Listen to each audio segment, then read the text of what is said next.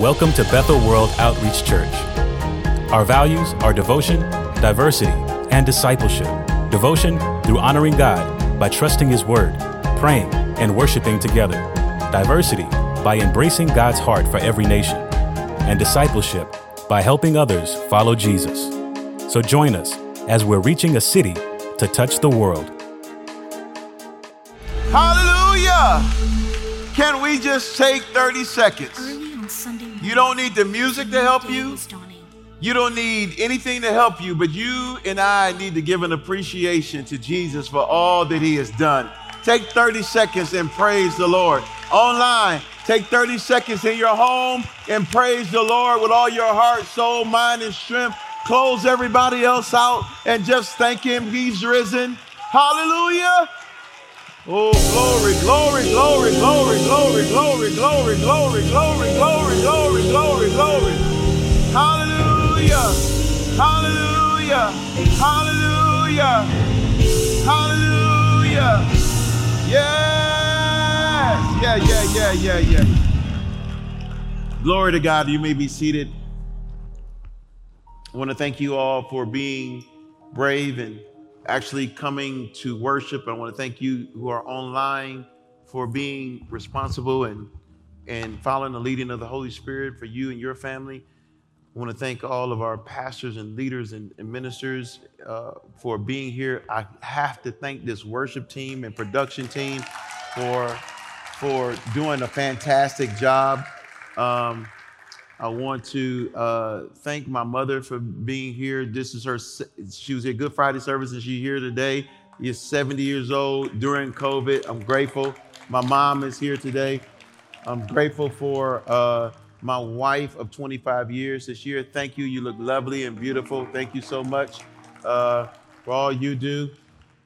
As we get into the Word of God, we'll be spending time in John uh, chapter 20, uh, starting at verse 11 you know, you know, as we get here today, our world is still in a, a, a panic, terrible state.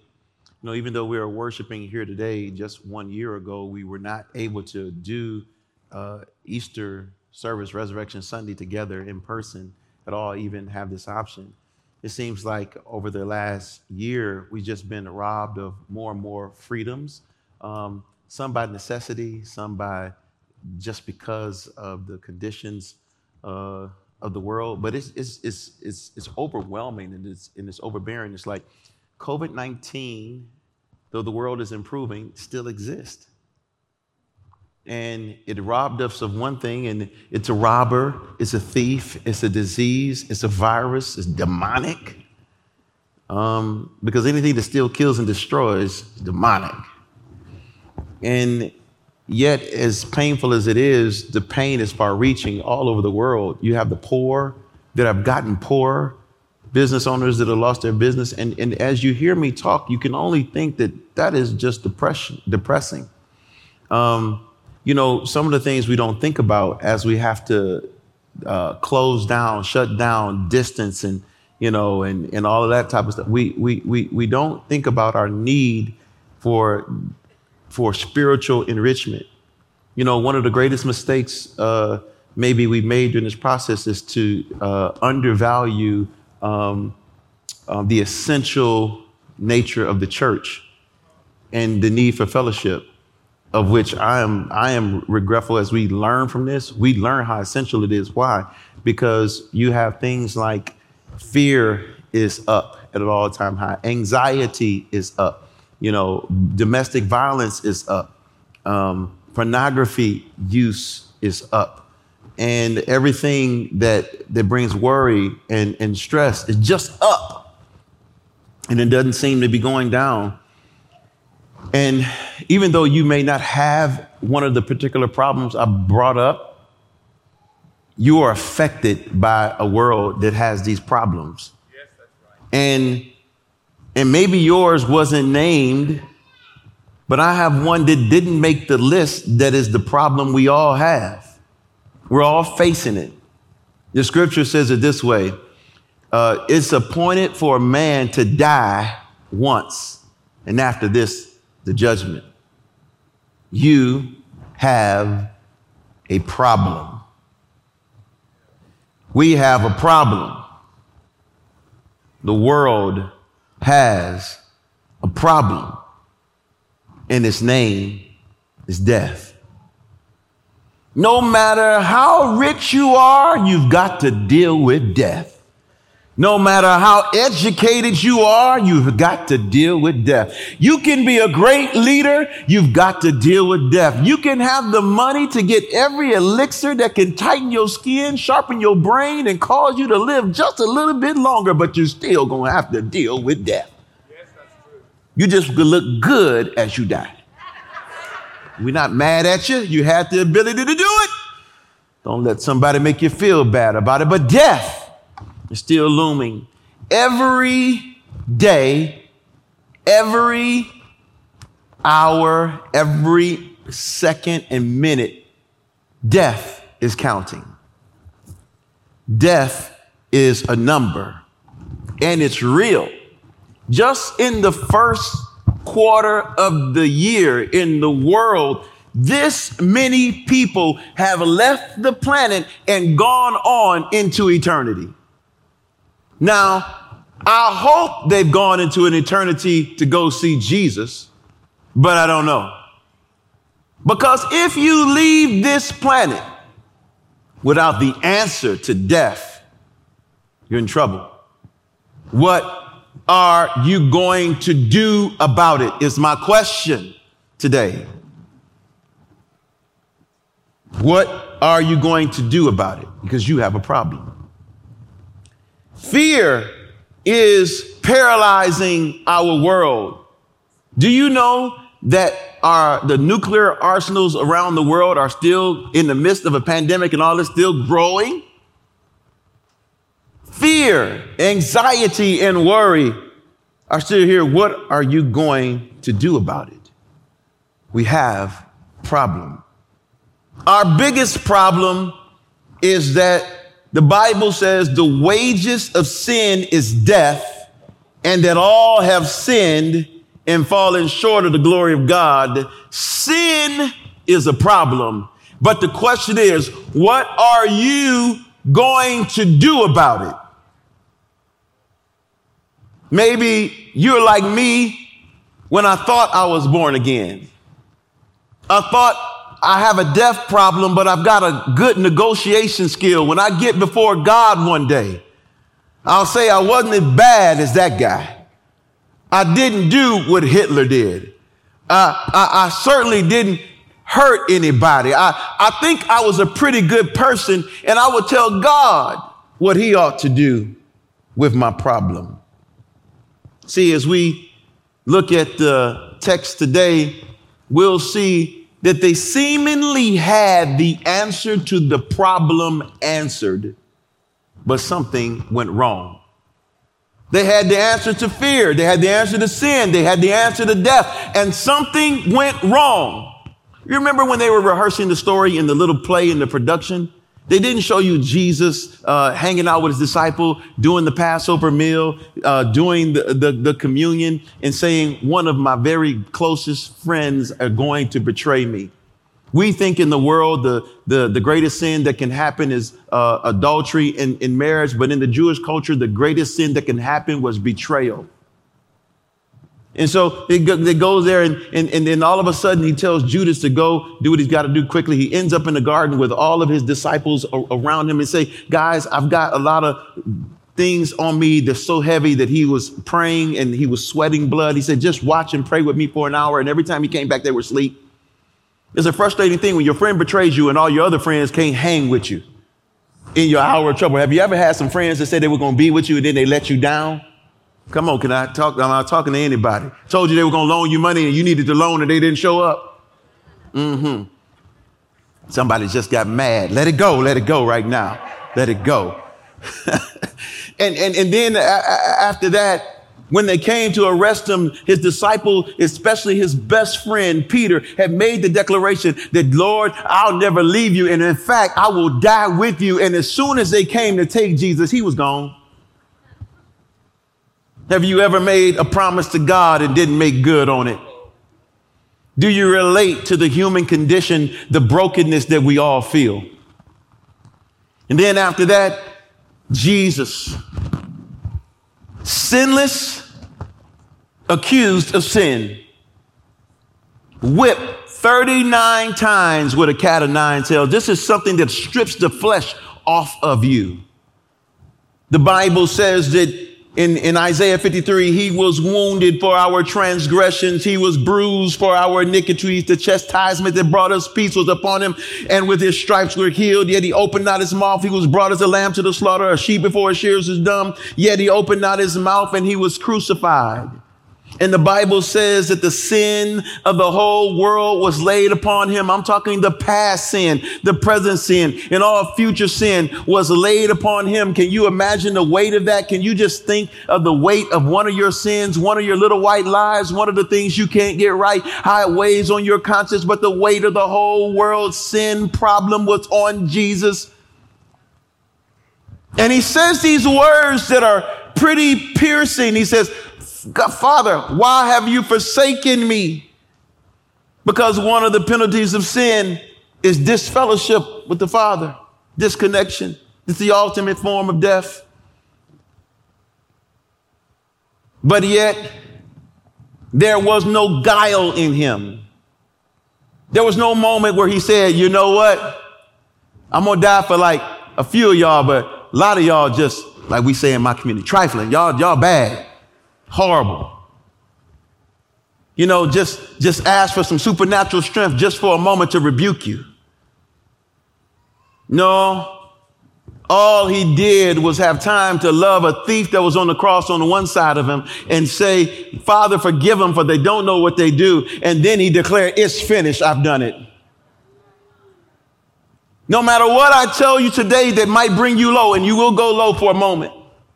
I don't want you to forget that he made a declaration that was finished because he did a work, but you've got to ask yourself the question, what are you going to do with the problem you have with death? He solved his. And he solved it for you, but what are you going to do with it? Now we come to the moment Jesus has been three days in the tomb and, and and the scripture says in, in John chapter 20, verse 1, that Mary Magdalene got up early with some other women and she ran to the tomb and she discovered that the tomb was empty. She was so unnerved by the situation that she ran all the way back to the disciples, John, who laid on Jesus' chest all the time, the disciple whom he loved, and Peter. And she said, y'all, he's gone. They ran all the way back to the tomb and John outran Peter. That's like me outrunning Pastor Jim to the tomb. But Pastor Jim had the nerve to get to the tomb like Peter did and go in. John only had the strength to look in. And what they saw there, this is, they saw the evidence that the tomb was empty and that the grave clothes were still there. As they did the forensics, John made the revelation I see what's happened. I see that he must be risen. I see that he must have completed his assignment. I see that he must have done what he said. And when he saw that what Jesus did was rise up from the dead, he said nothing, but he left and went home. He said nothing. I want you to hear that. He just said, I only believe. And he went home. Mary Magdalene, where we pick up the story, comes into our view. Verse 11. But Mary, after they went home, Mary, the person who told them the tomb was empty, Mary, in whom he cast out seven devils, Mary, the woman that he actually healed, Mary, who was there at the cross when everybody else was running. She was there just, just still worshiping him.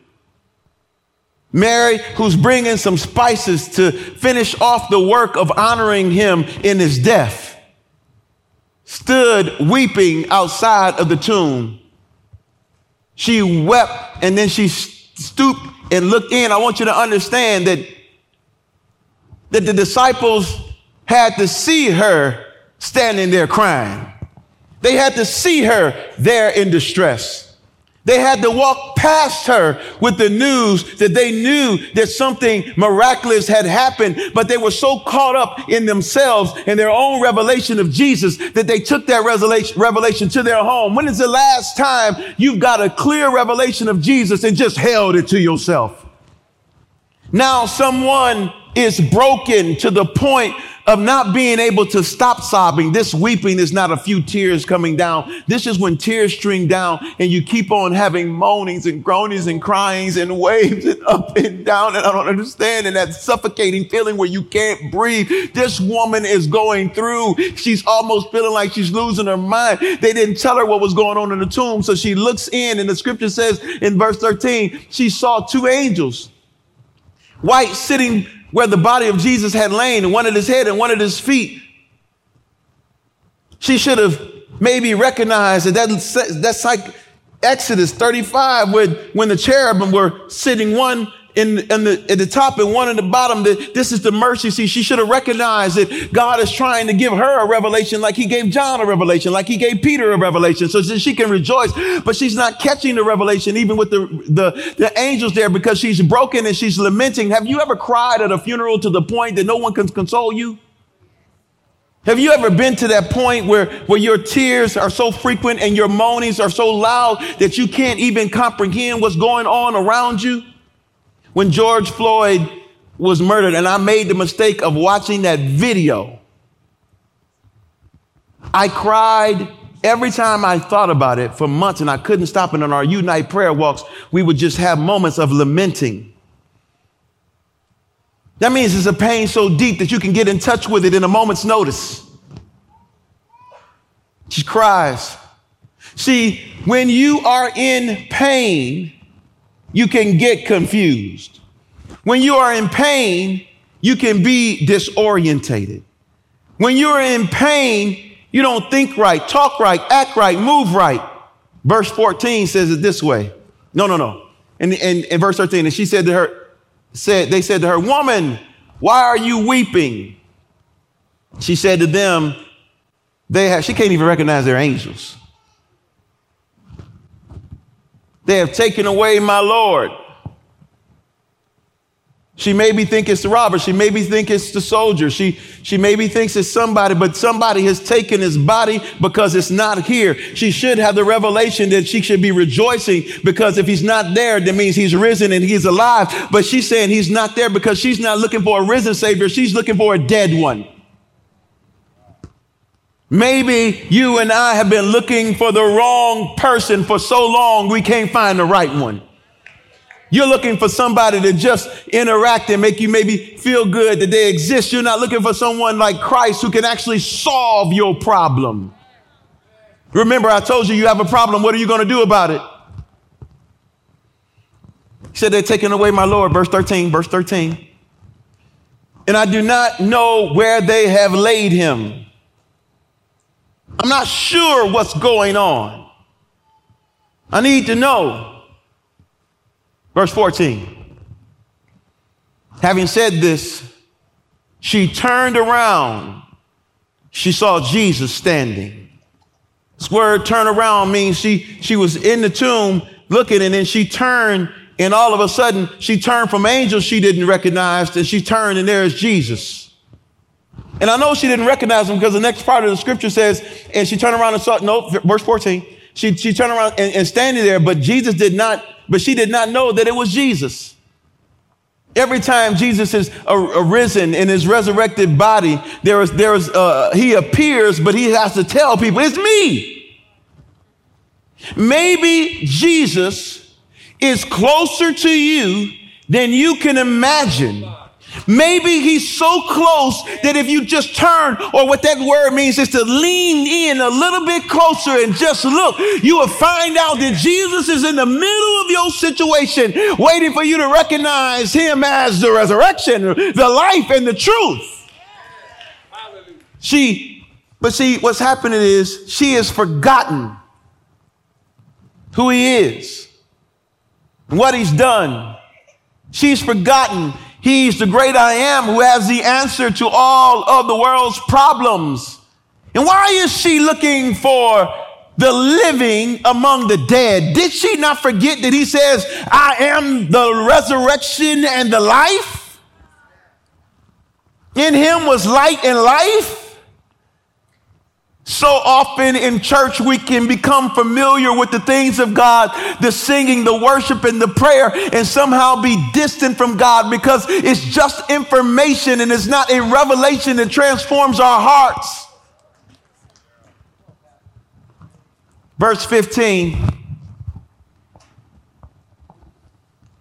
Jesus said to her, Woman, now I want you to know he's not talking bad to her, not talking down to her. This is a term of respect. Remember, he called his mother. He said, Woman! Hey, mama, woman! I'm respecting her. Why are you weeping? She's, this is the fourth time she just said she's weeping. She's undone. This is where our world is. It's undone. It's got a hopelessness to it. You look out and you think there's an end to COVID and it doesn't happen. Maybe God is trying to send us a signal. He's preparing a table before us in the presence of our enemy. Maybe we're going to stand up to pestilence and stand up to disease. Maybe we're not to run away from it, but to, to confront it with the power of the Lord Jesus Christ, who's the resurrection and the life.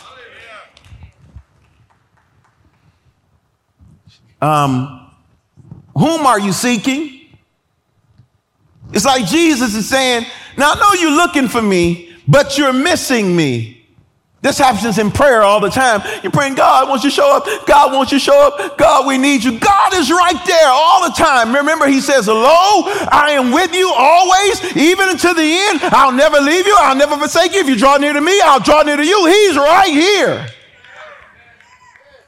Don't worry about it. He said, Who, who, who, are you seeking? What version are you seeking? Are you seeking the man? Are you seeking the man that was also God? Supposing him to be a gardener, she said to him, Sir, this is the same term, term when she asked him, Have you, do you know where they're taking my Lord? It's a, it's a term of master. It's the same exact word used in respect. Now, he, now he's a sir, so she's using the word Lord here. Sir and Lord are the same.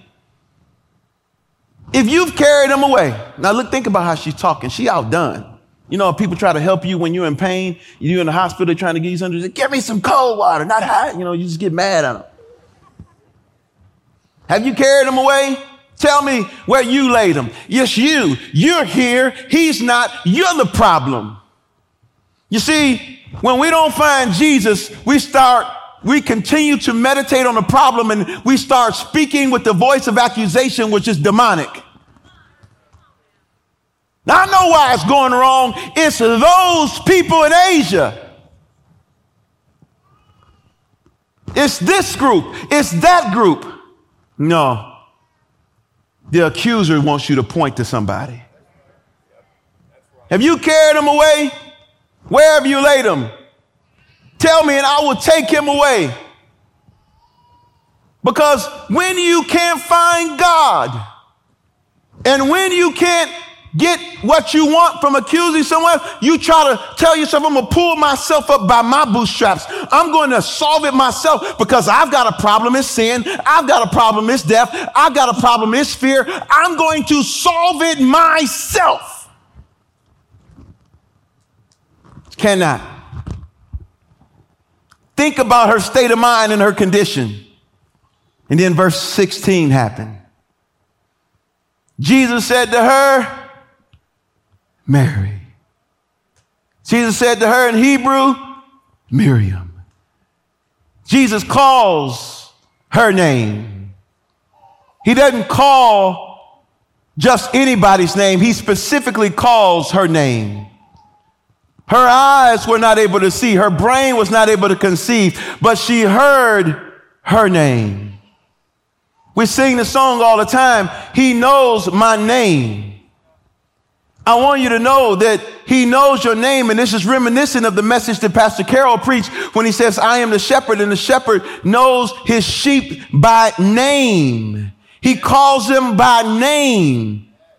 He knows, according to Psalms 139, when you get up, he knows when you sit down, he knows your thoughts from afar off. He's acquainted with all your griefs and all of your sorrows. He knows you. And I feel like when he calls Mary's name, it's like calling Lazarus' name out of the grave. It's calling her out of her confusion. It's calling her out of her entanglement. It's calling her out of her grave clothes. It's calling her out of her bondage. It's calling her out on having her own answers because he is the answer. Mary! She turned and said to him in Arabic, Rabboni. You got to see how she did this. She said, she heard her name and she said, My teacher? You didn't forget me. See, if we forget him like she did, he won't forget us. It, he wasn't he wasn't talking about who he was at this point he, think about this. Jesus is not proclaiming to him who he was, who he is. He's proclaiming to her who he is, who she is to him. Mary, my teacher. You messing me up. Because now I'm moving from a lack of recognition to a recognition now it's starting to flood into me all the things you've always been. I'm thinking about the I am because I'm messed up and you, you are right now what I need. I needed some intimacy. I needed some tenderness. I needed some gentleness. I needed somebody to slow down while I'm in my grief and reach me where I'm at. Your disciples couldn't do it. Nobody can do it. And if somebody fails you, if society fails you, I want you to know that Jesus Christ will not. He tenderly comes and he ministers to her. You know what, Mary? If you forget me, I won't forget you. If you start being faithless, I'll remain faithful. I'm here. Jesus said to her, Don't cling to me, for I've not yet ascended to my Father, but go tell my brothers and, and say to them, I'm ascending to my Father and your Father, my God and your God. Said that Mary has obviously jumped down there and grabbed Jesus and started worshiping him.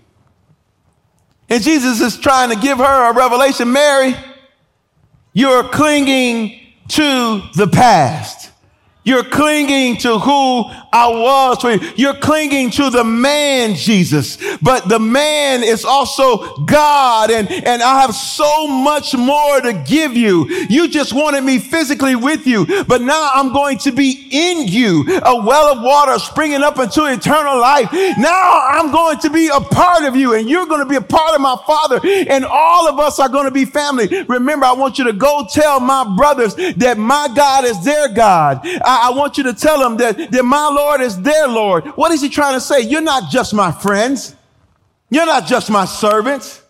You're my family. And I said in John 17, Lord, make them one as we are one. I want to answer their situation. They've got a situation with sin that gives them a promise of death. I want to deal with it.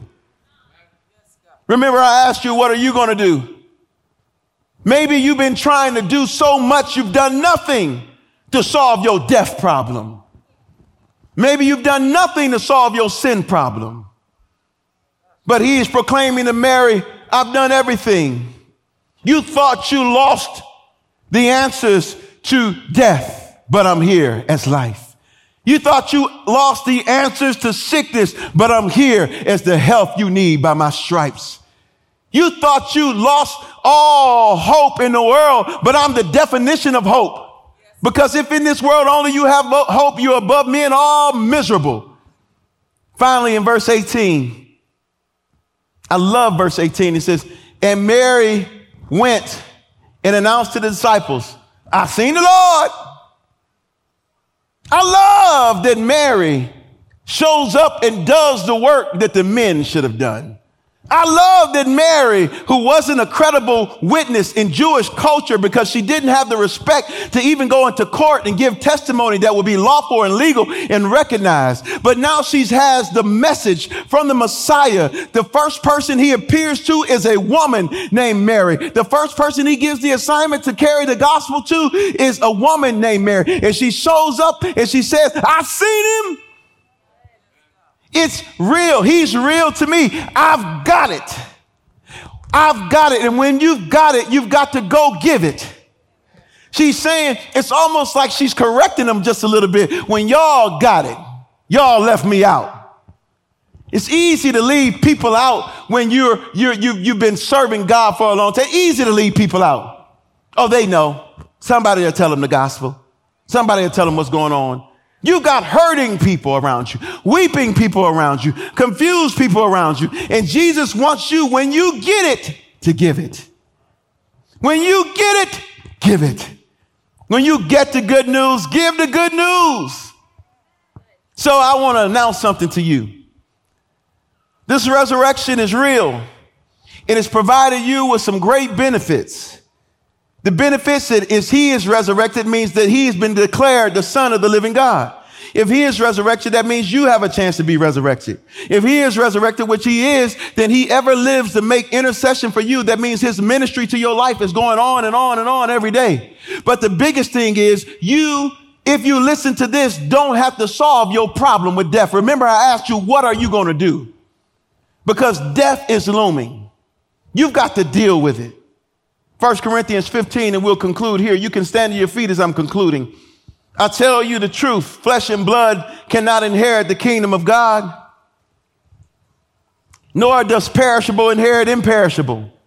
Behold, I tell you a mystery. We shall not all sleep, but we shall be changed in a moment, in a twinkling of the eye. For the trump will sound and the dead will be raised imperishable, and we shall be changed.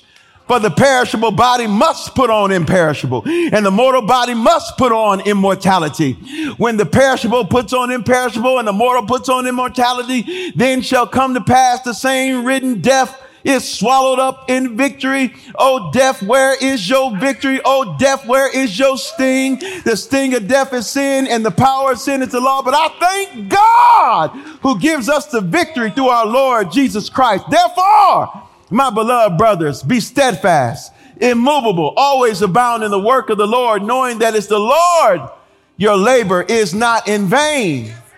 You didn't worship in vain today. You didn't praise in vain today. You're not living for Him in vain. You're not searching for Him in vain. Pastor Bryson told you, he showed you a card. I want you to, everybody, it's a card in front of you. If you pick it up and hold it in your hand, please.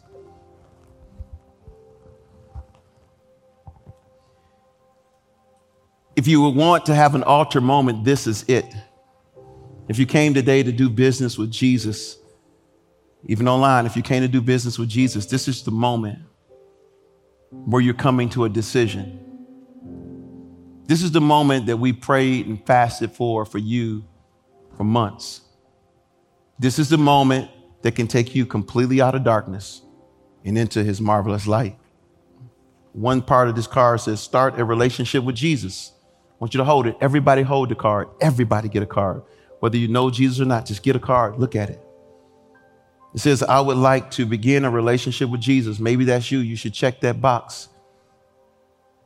Rededicate my life to Jesus because I'm not really taking advantage of the benefits. Get more information on a relationship with Jesus. You can also put this on your phone with a QR code. I want you to turn it to the back. Water baptism. One of the, the proofs that you accept the death, burial, and resurrection of Jesus Christ is that you get water baptized. It's an outward demonstration of an inward change. It is the proof that you have moved from darkness to life. It is a public display of your affection and your love and your obedience to Jesus Christ.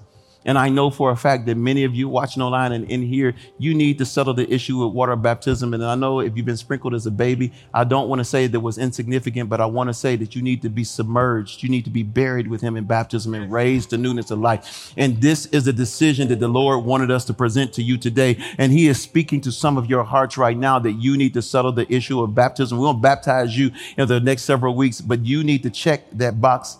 I need to be baptized. I need more information about baptism. For many of you, a step in help following Jesus, the step of following Jesus is one we can help you with. Let us. For others of you, baptism is your real beginning point.